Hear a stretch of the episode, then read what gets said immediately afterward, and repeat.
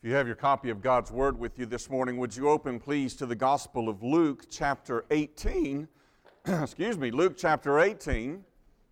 We're going to, I don't know what that was. There was something wrong with my microphone, obviously, Josh. I, so, Luke, chapter 18, we're going to begin in verse 9 this morning. Um, any of you old enough to remember? I, I, know them only through reruns, of course, but uh, any of you old enough to remember the old, uh, the old westerns, the, the, the, the, western shows that would come on television, like uh, Lone Ranger or those kind of shows. You remember those shows? That, I used to love to watch The Lone Ranger in reruns. Nick at Nite would show it occasionally, and I'd watch The Lone Ranger. And there was something that I learned in watching those old Western shows like this. It was really easy to tell who was the good guy, who was the bad guy. You know how you always told who was the good guy and who was the bad guy, right? It was the color of their hat. Good guys always wore what color hat? White. They always had the white hat. Bad guys always wore what color hat? Black hats. And so it was real easy to tell the good guys from the bad guys. Well, in our text this morning in Luke chapter 18, we find contained in the words here what would have, what would have been considered by Jesus' first hearers of this parable a contrast between a good guy and a bad guy. Now, I want you to see if you can guess, as we read through the passage this morning, who the hearers of this parable would have thought would have been the good guy, who would have been the bad guy. Let's, let's imagine for just a moment that you're hearing this parable for the very first time. If you can put yourself in a situation where you say, I'm going to read this with fresh eyes this morning, see if you can figure out who the original hearers would have thought to be the good guy and the bad guy. Let's, let's start this morning. Verse 9 of Luke chapter 18. He also told this parable to some who trusted in themselves that they were righteous and treated others with contempt. Two men went up into the temple to pray. One, a Pharisee, and the other, a tax collector. Now, let's stop right there for just a moment. If you were hearing this parable for the very first time in the first century in which Jesus lived, as he is telling this parable, who do you think might be the good guys so far? The Pharisee. They're the good guys. They are the moral, upright, righteous people. Who's the bad guy? Tax collector. They are scum of the earth. They're, they're the worst. So let's continue. The Pharisee, standing by himself, prayed thus God, I thank you that I am not like other men, extortioners, unjust, adulterers, or even like this tax collector. I fast twice a week. I give tithes of all that I get. Talk about the good guy. This is the good guy.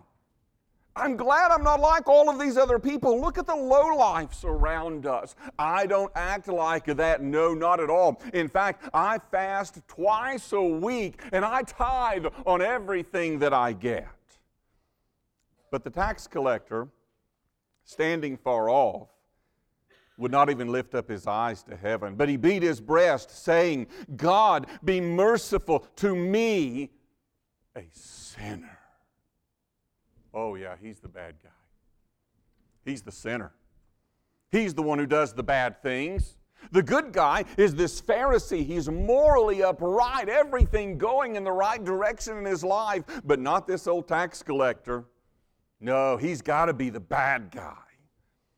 It's unfortunate that this story has become so familiar to us because often what we think of when we read this story is that this is a comfortable old slipper that somebody else needs to wear besides me. It doesn't really apply to me all that very much this morning. Well, let's continue our way through it and let's see if it does apply to us perhaps. I tell you, verse 14, this man, this tax collector, went down to his house justified rather than the other.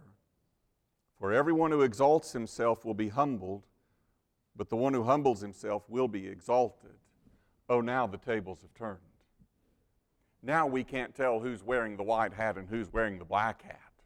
Now we don't know who the good guy is and who the bad guy is. We thought we knew, we thought we had it figured out. The Pharisee is the good guy, and this tax collector is the bad guy. But Jesus says something in direct opposition to that.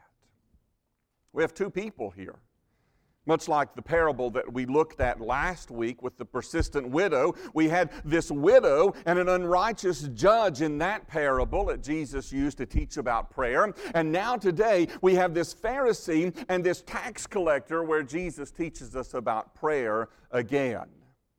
One of the things that I want you to notice, just, just by way of introduction this morning, is that both of these parables have to do, as I say, with the topic of prayer leading us to understand more about what prayer is and the life of prayer in which we should live. And Jesus does a lot to correct our notions about prayer in these parables, but it is the expectation that Jesus has that his people will be praying people. He gives the parable with the assumption that prayer will be a part of people's lives. Certainly, it should be a part of the lives of the people of God. Certainly, it should be a part of our lives of those who are followers of Jesus Christ as we live in daily dependence and need upon Jesus Christ to function for every moment of every day. It is assumed that we will be people of prayer. I have no need whatsoever to convince you that you ought always pray and not cease, as Jesus talked about last week. Assumed we're going to be people of prayer. But in our parable this morning, just like we looked at last week, there was a great contrast. Contrast between this widow and us as followers of Jesus Christ, and a contrast between this unrighteous judge and the righteous God that we serve. Now there's a contrast as well, but the contrast is between these two people, this Pharisee and the tax collector, and the contrast could not be greater tax collectors we've already been introduced to in Luke's gospel. In fact, back in Luke chapter 5, if you want to turn back there, we read in Luke chapter 5, verse 29, that Levi, who was a tax collector, you may know him more by the name Matthew, he becomes a follower of Jesus Christ, an apostle of Jesus, and he pens the gospel with his name. Levi made him a great feast in his house. There was a large company of tax collectors and others reclining at table with them. The Pharisees and their scribes grumbled at his disciples, saying, Why do you eat and drink with tax collectors and sinners? And Jesus answered them, Those who are well have no need of a physician, but those who are sick. We're introduced to these tax collectors, and we see the animosity already between the Pharisees and the tax collectors. But the animosity was not limited to just the Pharisees and the tax collectors. The Jews, in their entire population, despised tax collectors. As I say, they were considered scum of the earth in Jewish society. What would happen is that Rome would come in and Rome would overtake a land like they had done here with Israel. And they would collect taxes from the people in the land there. And instead of the Romans going out and collecting the taxes themselves, they, they, would, they would grab some of the countrymen of the land that they had overtaken and they would present this offer to them. You can go out and you can collect these taxes. You'll get something for doing that, but if you collect more than is owed, you get to keep it. It's a pretty good deal, isn't it? You want to be a traitor to your country and take advantage of your countrymen, they became tax farmers. They got paid extra through what they extorted from their own people. The Jews despised tax collectors so much that they would not allow a tax collector to provide testimony in court. If you were a tax collector and you were around when someone was murdered and the family of the murdered person wanted justice, they couldn't come to you to provide testimony in court for what had happened because your word was not it was not credible. You couldn't be trusted. They were considered political traitors. They were despicable and despised by people. Maybe, maybe we could categorize them with, with people like drug pushers and pimps in our culture today who prey on society, who make money off of other people's bodies, who, who make a, a living stealing life from others. These were the lowest of the low in that culture. And then you have the Pharisees. The Pharisees were the most highly regarded group in Jewish society. They were devoted to the law of God and attempting to uphold the law of God. Pharisee would never sell out his own people. Pharisee would never do something like that for personal political gain. In fact, they were victims of the tax collectors as well. They never would have been a part of something like that. So, in order to read this parable properly, you have to read it through the eyes of a first century Jewish man or Jewish woman. The Pharisee is good. He's the good guy. There's a positive connotation with him. He's the one wearing the white hat, they think. Tax collector would be the bad guy, negative connotations. He's the one wearing the black hat. Then Jesus tells us about the prayers of these two people. First of all, the Pharisee's prayer. The Pharisee, standing by himself, prayed thus God, I thank you that I'm not like other men. And he lists them off extortioners, unjust, adulterers, or even like this tax collector. Now, let me just say here it is appropriate to thank God that He has kept us from serious sin. It's appropriate to thank God that He has made a way of escape for us to not give in to temptation when it is presented. Even, even to say something like this tax collector seemed appropriate to the hearers of this parable. God, thank you for keeping me from falling into the kind of awful sin that this man has fallen into. You will often hear us use the benediction at the close of our service from the book of Jude, verse 24, verse 25. Now, to him who is able to keep you from stumbling and to present you blameless before the presence of his glory with great joy, to the only God our Savior, through Jesus Christ our Lord, be glory, majesty, dominion, and authority before all time and now and forever. Amen. And so it is proper for us to thank God when he has kept us from stumbling into sin. We thank God for His keeping power of us. Remind yourself frequently when you look at the lives of other people, there, but for the grace of God go I. However, something is off here in this prayer of the Pharisee, isn't it? Notice the place that this Pharisee placed himself in. In verse 13, we, we read again the tax collector standing far off. He stood far off from everything going on, not the Pharisee. The imagery that we have here is the Pharisee standing by himself, making his way into the temple, comes to the temple at the precise hour of prayer. He enters into the court of Israel there. He draws near to the altar of burnt offering. He stands upright and tall so that everyone else could see.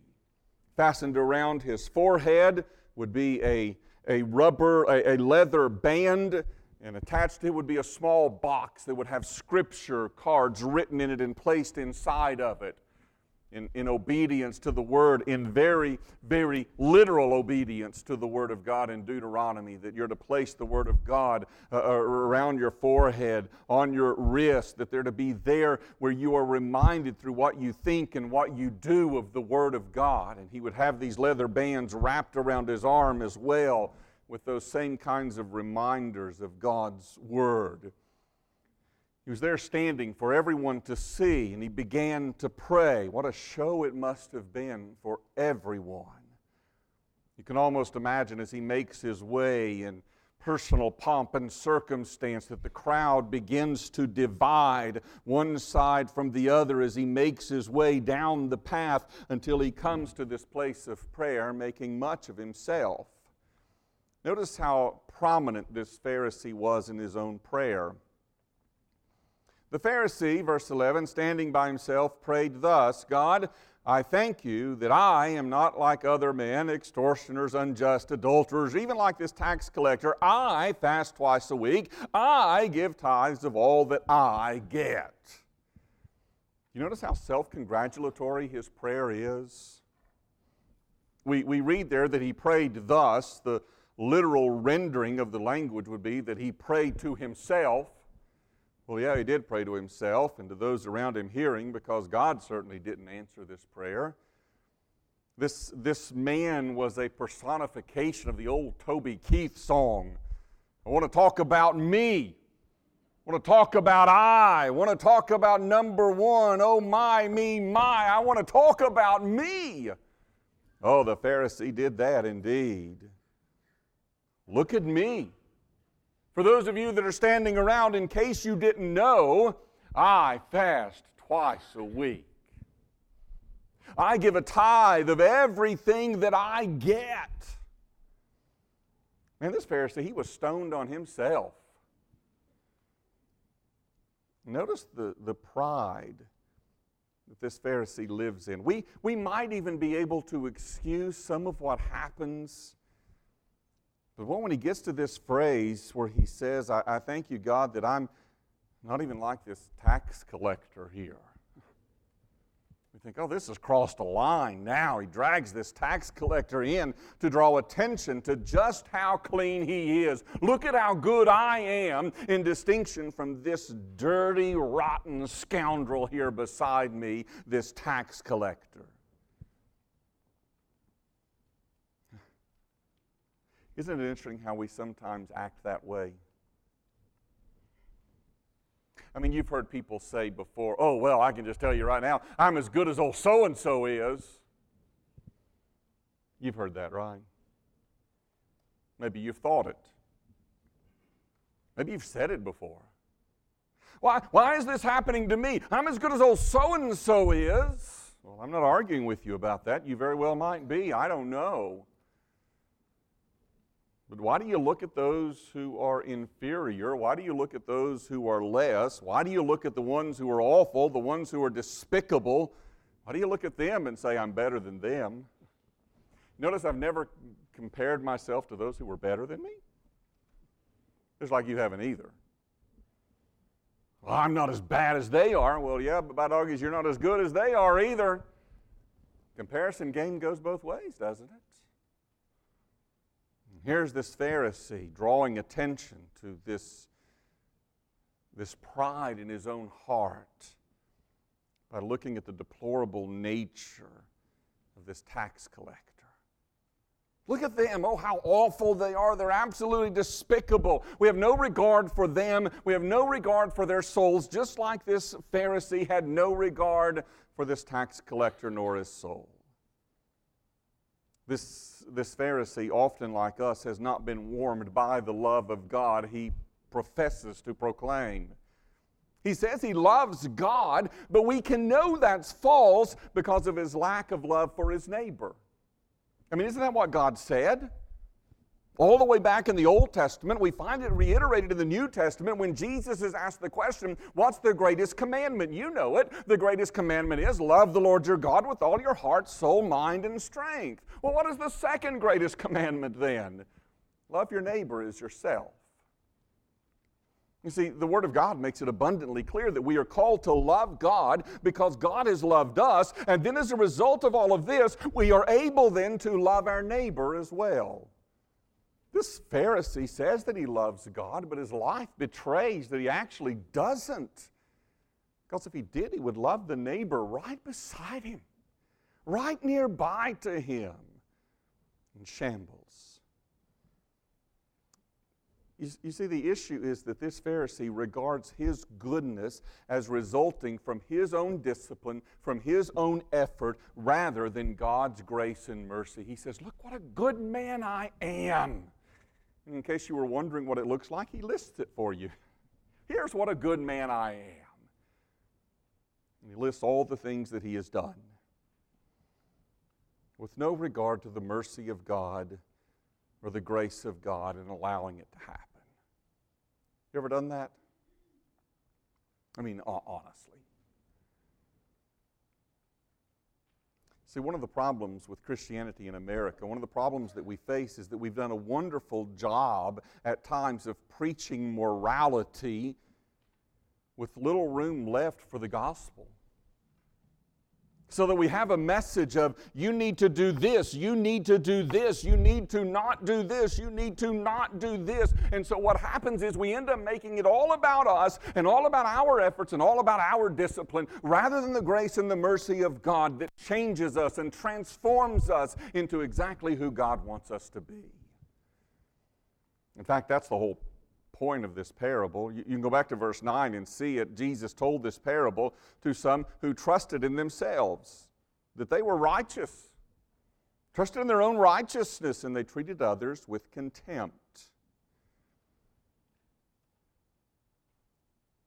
Who, who do you treat with contempt?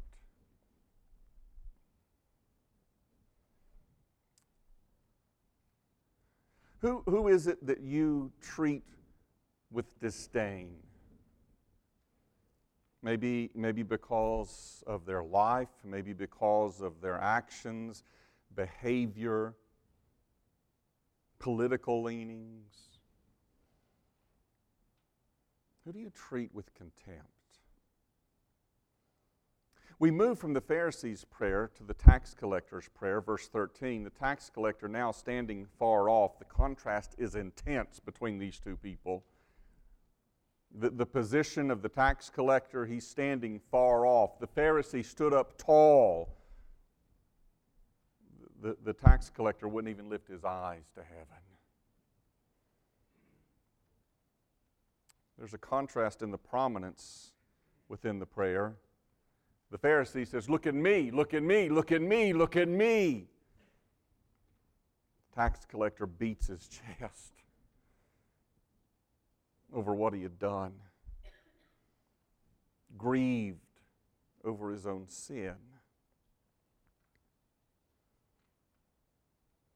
The Pharisee approaches all of this with a great deal of pride. The Pharisee, in fact, is overwhelmed with pride, and the tax collector is devoid of it. God, be merciful to me. I'm a sinner. It's one thing to publicly announce your virtues, isn't it? Well, it's quite another thing to proclaim your sins. We can tell people what we know, we can tell people what we can do, we can brag on ourselves. But when it comes time to admit our sins, our weaknesses, our faults, we have a tendency to close, close our mouths. There's really no comparison between the two. It's just a story of contrasts. In fact, when you read here that this, this tax collector prays, God be merciful to me, a sinner, the original language, it has the definite article there. The man doesn't just pray, God be merciful to me, a sinner. He prays, God be merciful to me, the sinner. I'm the sinner. Everything that people say about me is true. They've pegged me right. I am that sinner. I'm everything people say I am, and I'm more. I'm not going to try to make myself look better by comparing myself with someone else. I am the sinner. And as that sinner, I stand in need of your mercy. God, be merciful to me, the sinner. His plea echoes the cry of David in Psalm chapter 51. You, you remember the story of David, his adultery with Bathsheba, his murder of her husband Uriah, the confrontation of his sin within his life. And he writes this in Psalm 51 Have mercy on me, O God according to your steadfast love, according to your abundant mercy. Blot out my transgressions, wash me thoroughly from my iniquity, and cleanse me from my sin. For I know my transgressions, and my sin is ever before you, before me. Against you, you only have I sinned and done what is evil in your sight, so that you may be justified in your words and blameless in your judgment. It's why we sang the song and sing the song we sang earlier if God counted every sin against us, where would we be? Like this tax collector, there is a moment. And I pray that this moment has been experienced in your life when you cry out, God, be merciful to me. I am the sinner. What a contrast there is between the two. What opposites stood in this temple to pray with one another. And look at the result of all of it. Look at the proclamation that Jesus gives in verse 14. I tell you, this man, this tax collector, went down to his house justified rather than the other. Oh, I can be certain you heard audible gasps when Jesus made that statement. That this tax collector went down to his house justified, while the other, the Pharisee, did not. Wow. The Pharisee strode from that temple confident and proud in his own righteousness, but he left unaccepted, unjustified, and still under the righteous wrath of God.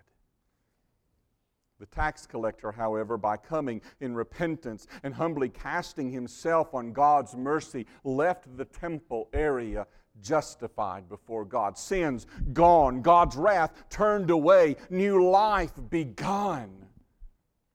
Paul writes about it in Romans chapter 3. But now the righteousness of God has been manifested apart from the law. Although the law and the prophets bear witness to it, the righteousness of God through faith in Jesus Christ for all who believe. That is the point of justification. It is made available to us through the work of Jesus Christ on our behalf and nothing else. You will never be right with God in your own righteousness. You will never be right with God in your own goodness. You will only be right with God when you are justified through the righteousness of Jesus Christ, coming in pleading for God's mercy because you are that sinner. Then Jesus gives this incredible call to humility. Because everyone who exalts himself will be humbled the one who humbles himself will be exalted. Can I ask you a, a question this morning? Are your prayers like the Pharisees or like the tax collectors?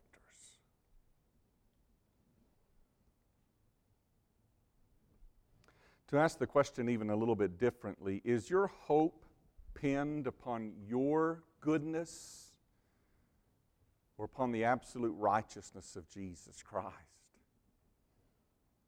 You see, you, you, you, ask what's the point of this parable. Verse 9 makes it clear.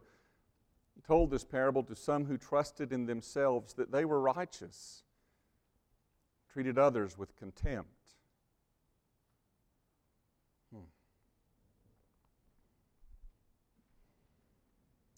If you think that the thing that separates you as righteous from others is that there is some goodness in you that is not in them, then you will be proud. You will be arrogant. You'll be contemptuous. But if you think that the only thing that separates you from those who are under God's wrath now is not what is in you, but is in the mercy of God, it will make you tender it will make you humble. It will make you caring towards them. See, we can tell a lot about our relationship with God based upon how we look and how we treat other people. Treat them with disdain, treat them with contempt. Shows there is an error in our relationship with God. What happens is when you're trusting in the righteousness of Christ alone, you'll look at those who are trapped in their own sinfulness, those who are consumed by their sin, and you will realize, oh, that's me, but for the grace of God. You'll realize that it's the mercy of God alone that makes of us who we need to be. As Paul wrote, I am what I am only by the grace of God. When you look at others that do not have the grace of God, your prayer will no longer be, Well, God, I'm glad I'm not as bad as they are. Your prayer will become, God, would you please save them just like you did me? As undeserving as they are, so I was. As in need of your mercy as they are, so I am. What is your prayer life characterized? What is your heart characterized by? Self exaltation or humility? For everyone who exalts himself will be humbled, but the one who humbles himself will be exalted. Father, this morning,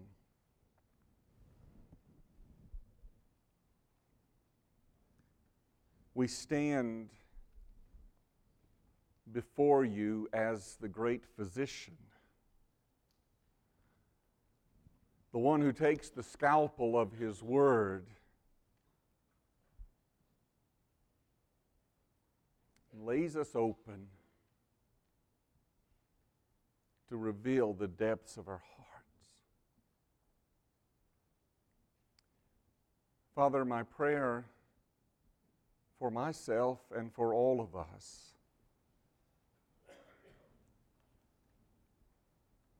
is that we would be overwhelmed by our need for your mercy